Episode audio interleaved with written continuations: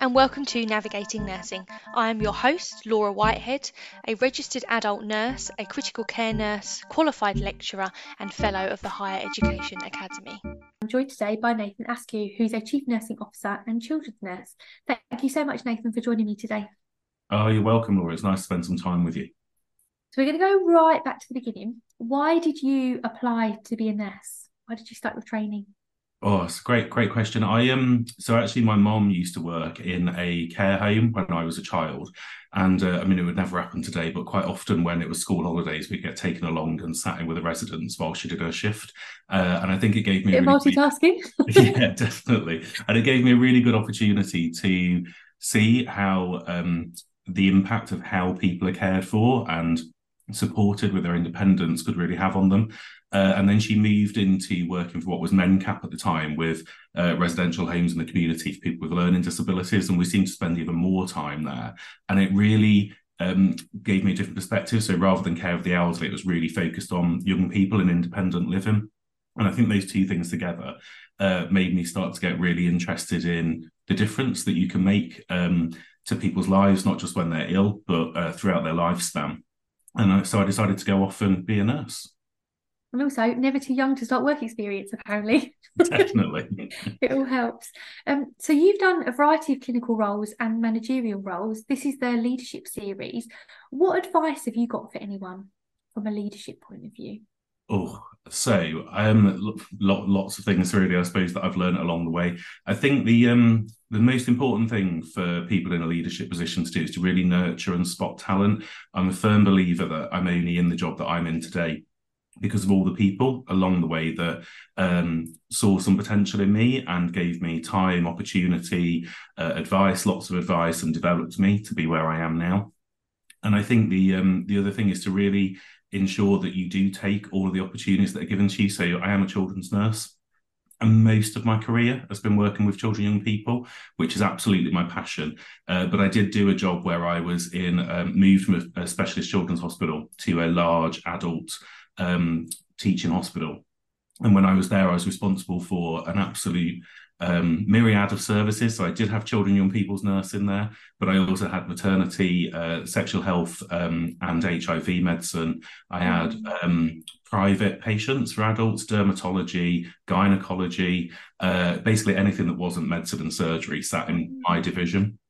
And that was a really brave step for me, I think, because I'd always, always worked in specialist children's units and specialist children's hospitals. So taking that leap of faith um, was was really challenging. But actually, it did amazing things for my career. So while I was there, not only did I um, help merge two organisations together, get loads of additional leadership and management experience, but I also worked for NHS. Oh, I also work for NHS England uh, one day a week, uh, reshaping children's services across northwest London. And I think doing that sort of leap into a much bigger organization really gave me um, a, an accelerated insight actually on my leadership and management journey. So I think that's the other thing. If you're in a leadership role, particularly children's nurses, lots of hospitals um, have departments that, that the, the, most senior nurse might be an 8A or maybe an 8B. Um, and so sometimes you do need to step out of your professional background um, on your leadership journey to really help yourself um, grow and develop.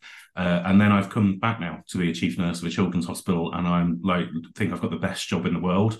But had I not done that move previously, I really don't think I'd be where I am today. And that's a really good bit of advice. I think even when we talk about within specialities within um, one of the fields, it's so easy to go i'm my background's intensive care. So it's so easy to go oh i'm an intensive care nurse. I can't give an opinion about ed or a ward but actually we can. We've we've got those complete transferable skills. And i guess it's the same you know from your previous role to then going into kind of the adult massive leadership position. So many transferable skills and knowledge that you had from your previous experience yeah, definitely. And I mean, I'm a surgical nurse by background, so I like everyone to stay for a couple of days, uh, get better, and go home again. And that's my sort of experience. We a pathway.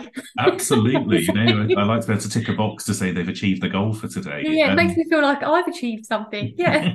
exactly. And then it's really strange then because then you go into a big organization or you move into a, a leadership role. And, you know, I was responsible for palliative care, spiritual care, and bereavement services. And that was something that I hadn't had a lot of experience of um, working with children. and and so that was a huge learning curve for me. Uh, managing a mortuary was, you know, an absolute nightmare because I had no mm. idea really what I was doing when I started. But I think that's the other thing. People often feel that they need to be an expert in their clinical um, professional background, but actually, we employ and work with people who are those experts. And I think the real key as a leader is to um, be able to listen and to take on the information from those experts and then form an opinion. I mean, I think my job mostly is to bring the right people together to have a discussion and hope that together we can make a collective decision. And where we can't, it's my job to make the decision based on the understanding that I've got.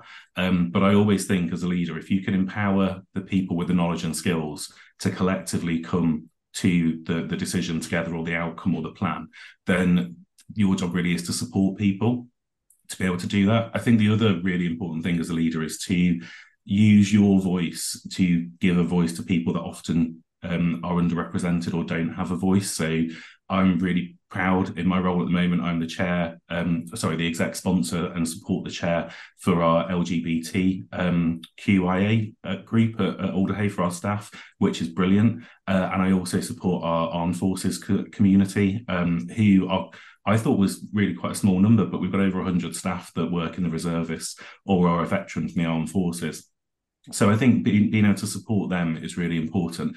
And actually, you know, frontline nurses don't get a chance to put their opinion very often to the board of hospital or to the people who make the decisions. So my job really is to advocate for frontline uh, people that I work with, but also the profession to make sure it's got a really strong voice at board level. And it doesn't matter whether the decision is about something clinical or financial or anything else that we do. You know, it's my job to put forward um, the representation from the profession as well. And I think when we look at leadership positions, I think in other professions or jobs outside of nursing, people wouldn't expect that they have to be an expert in order to be in that leadership position. As you said, my sister's in a kind of a, a very, very, very corporate job. She would never expect to be the expert in everything. She's she's the I'm just a facilitator to get the answers. And I think you raised a really good point. I think a lot of nurses can discount themselves from roles or applying for different jobs because they think, oh, I haven't done leading a mortuary. You know i haven't worked in one. It's like well yeah actually you don't need to. Um, that's why you've got those experts. So that's a, a, really fantastic piece of advice that i think will be so relevant to lots of people. Yeah and I, I think as a profession actually we're really not very good at celebrating how fantastic we are. So, mm-hmm. um, you know, my, my, colleagues that I work with all the time, they they they just think they're doing their job. They don't realise the amazing impact that they're having in whichever way that is. So, I think we as a profession can be quite subservient because we just believe we're being ourselves, we're being authentic, and we're delivering great care. Um, but actually, I think it's really important, as you say, to to recognise the personal impact that you bring because um, nursing I always think has got a science, and you learn that at school. But actually, the art of nursing is um, re- working out how to give that drug against the policy, but in a way that this individual, child or young person, will take it, or how we will minimise the impact of a procedure on someone. Because actually, that isn't A plus B equals C; it's million combinations. And the individual, you as a professional, brings so much to that with knowledge, skills, and experience, but also that that artistic flair of delivering nursing to children and young people, which is which is brilliant. Actually, it's been the cornerstone of my life, and I love it. Mm. You know, I think you must have been sat in one of my lessons last week. I had this whole rant for my students about art and science of nursing and why why does it have to be one? What why do we have to be in that really clear pick a lane? Why would we want to discount the other half of our profession and the skills that we all have? And you're right, no patient or relative or anyone is going to go, do you know what? She was fantastic at working out that dose. Like she didn't that didn't work. Wasn't he fantastic? Where actually, yeah, they're going to remember how you made them feel or how you how you got them to take the medication or not, or you know, manage that care in a person centered way. Um, and that's something that we yeah we need to remember is not a given, is it? It's it's not a, a standard thing. That's something that we will develop as as professionals ourselves. Definitely, and that's it's so true. People never remember the, necessarily the words that you say, but they'll always remember the way you made the, the way that you made them feel. Um, I think that's really important. You know, I always say to um, some of our junior colleagues when they join us, you know, you you two things in life you only ever do once is be born and die. Right? Many other things you get a second chance at. Um, and it's an absolute privilege in our profession to be there at both ends of the, the spectrum within life. Um, and people will always remember the way that you made them feel. the same way as you just said, you know, how you got that reluctant child to take a medicine, or how you got that person who didn't want their bloods taken to be able to go through that procedure and feel safe and comfortable with it being done, even if it wasn't their favorite thing in the world. That support that we give on a day to day basis, I think, is what it was it's what really sets nursing apart actually from all of the other wonderful professions that we work with in the health service. It's the time we spend with patients and the connections we build. No one else spends more time at the bedside. Um, and it's really important in a leadership role actually to remember that. You know when you're when you're having a clinical ethics committee or conversation for example why wouldn't the bedside nurse be there because everybody else has spent some time with that family but those nurses who work you know round the clock 24 7 spend every minute with that family. So it's really important to in in my role for example to make sure that those opportunities are there for the staff who day to day are sitting alongside that ch- child or young person and their family. And and you've also studied at master's level so you've done an msc in advanced nursing practice. Did you always know that you wanted to go on to do a master's Oh, no, absolutely not. I mean, so one of the, one of the things that is um, not many people know about me, but I'm very open about talking about is um, I was I was quite a, a, a brain box of a child. I was very into school and actually found school really easy. It didn't challenge me at all.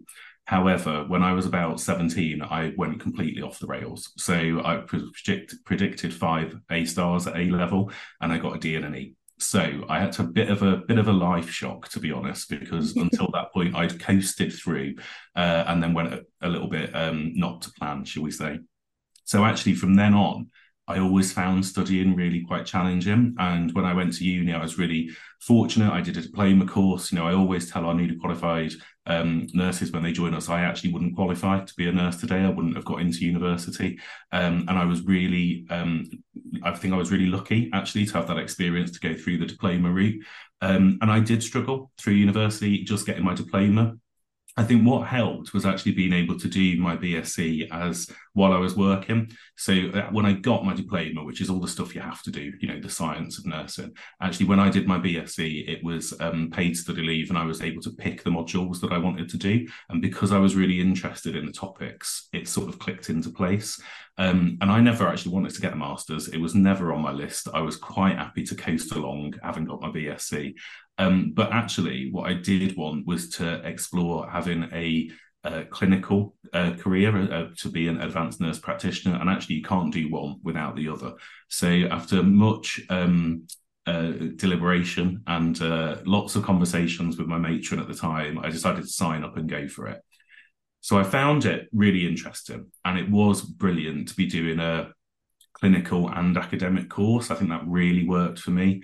Um, I did have to take a little bit longer to complete it than some of my peer group because actually I found doing two modules at the same time really challenging. So, you know, one morning you'd be doing your pharmacology and biology, and then in the afternoon you'd be doing clinical examination. And my brain wasn't able to switch from the academic focused uh, uh, module, if you like, to the clinical. So actually, only took uh, only took me an extra year, but that really helped. And I think a lot of people go on a prescribed pathway through academia and don't realize that there's loads of stuff you can do as long as you talk to your personal tutor or your course leader to be able to make work and life fit together. Um, and I think that's what it was. You know, I, I was in a I, I, started my MSc on the day that I became a ward manager for the first time or a ward sister, wow. which was really unexpected. And I didn't apply for the job. I was I was put in because there were some challenges in the clinical area, and I was asked to go and cover it. So I'd set up this whole career of going off to be an ANP, and then was hoiked into a nice. traditional leadership position. Um, and you know and it was it was brilliant but actually balancing a, a, new job with a lot of responsibility with a really quite challenging academic course with just trying to have a weekend to yourself to do what you want it took a lot of um, dedication. I remember you know sitting on the uh, floor of my flat at the time reading pharmacology books and going i don't understand a word of this. And that was my saturday for about six months. However i tell you what was brilliant was the the people that i was on my course with and the lecturers that supported me somehow managed to get enough to go in that I could qualify and get my degree. And again, I think when you can do um, the nice thing about master's level is that you might be set an assignment, but actually quite often you pick the subject area. And so, you know, one of my best academic pieces of work I ever did, which I did go on to publish, was around um, pyloric stenosis in children and young people, which was just something I saw every day in work. And no one could ever tell me why it happened. And I thought this is we, and the answer is we don't know.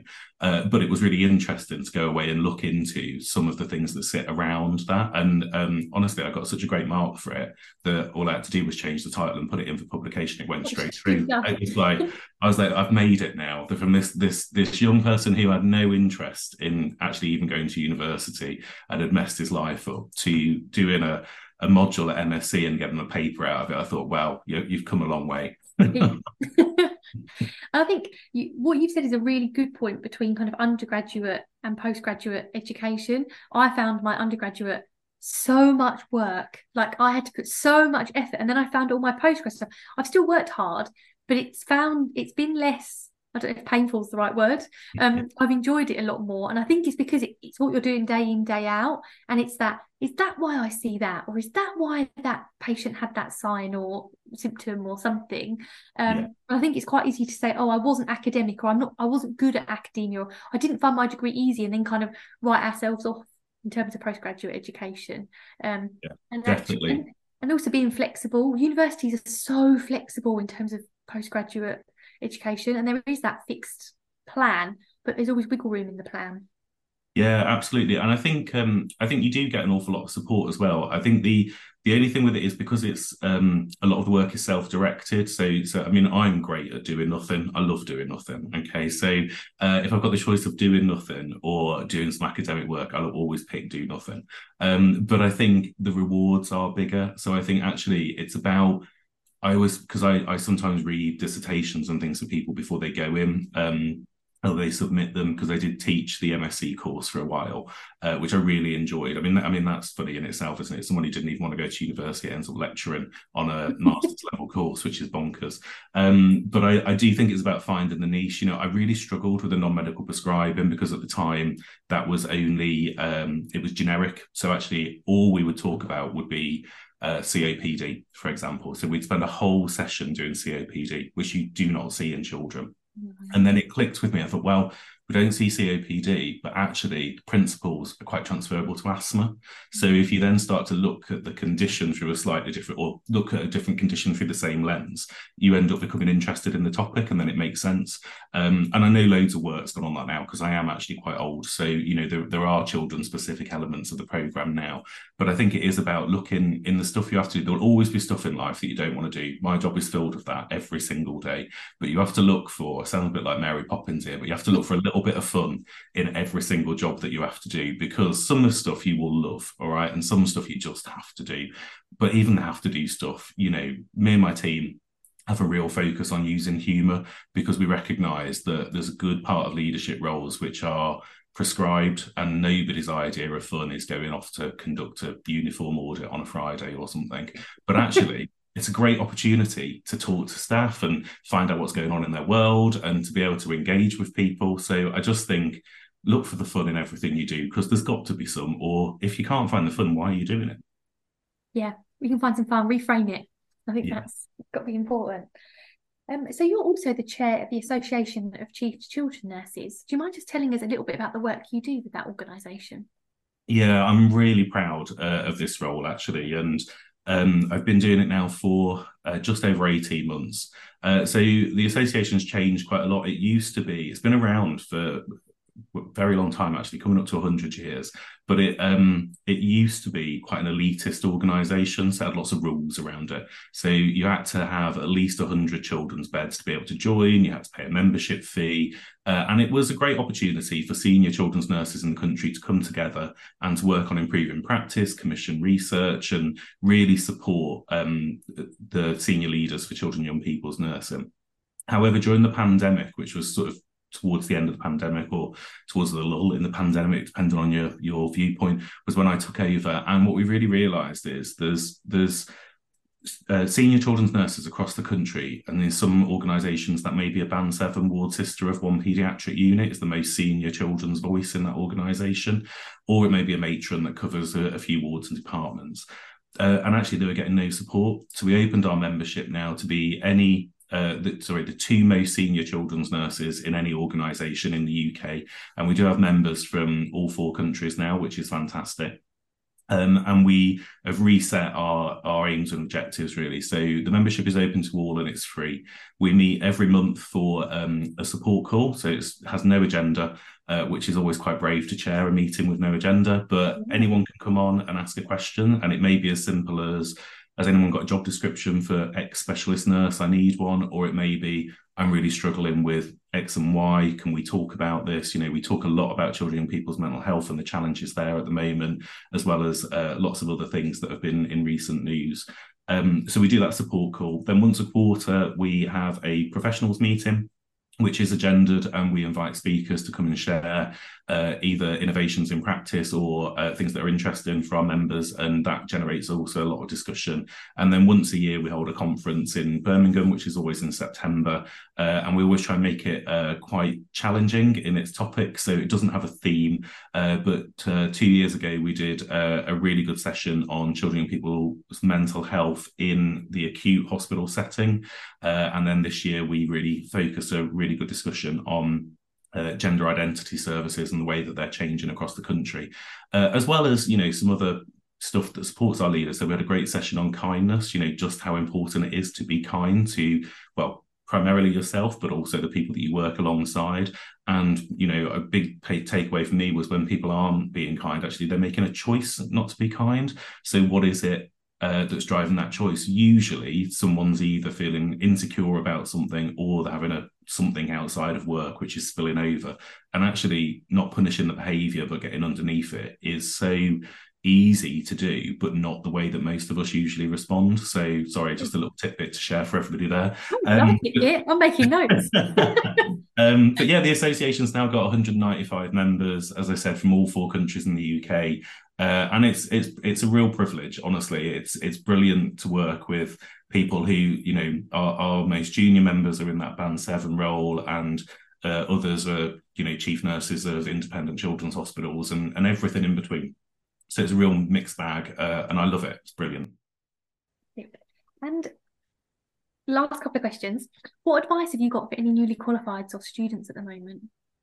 Uh, do you know? Um, well, so to students first and foremost, enjoy the time that you have. You know, I would love to go back to being a, a student and having that supernumerary or supervisory time where I can spend time with patients. You you never get that opportunity again in the same way to be able to sit with a, child or young person or their family and not not talk about their condition, but understand their, their, them in the context of their health and, and how that impacts on them. So um, I always say to students that work work with me, you know, I, I, should never see you sitting at the desk with a magazine when you're a student because actually it, you're wasting precious time that you'll never get again. It doesn't mean you have to be cleaning the sluice every five minutes, and it doesn't mean you always have to be going to pharmacy. But if you are ever bored or don't have a job, sit with a patient and talk to them.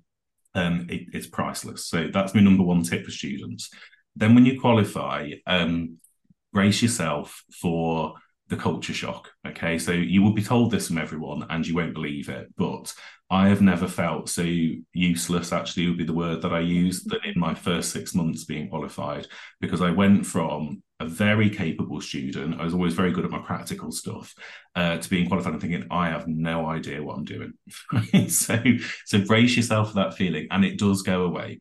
Uh, the other thing I always say when I do the induction for our newly qualified nurses is you will make mistakes they may be small, they may be quite big sometimes. Actually, the important thing is that you learn from the mistakes that you make uh, and use it as an opportunity to be better. Um, I, I made a terrible drug error. The child was fine, but I made a very silly uh, drug error within my first year of being qualified. And I have no problem with telling people about that what was brilliant was the way that I was supported after I made that error. Uh, and actually, you know, the learning for me was if you're opening more than one vial of anything, it's probably wrong because a vial is usually an adult dose, right? So another little tidbit for you.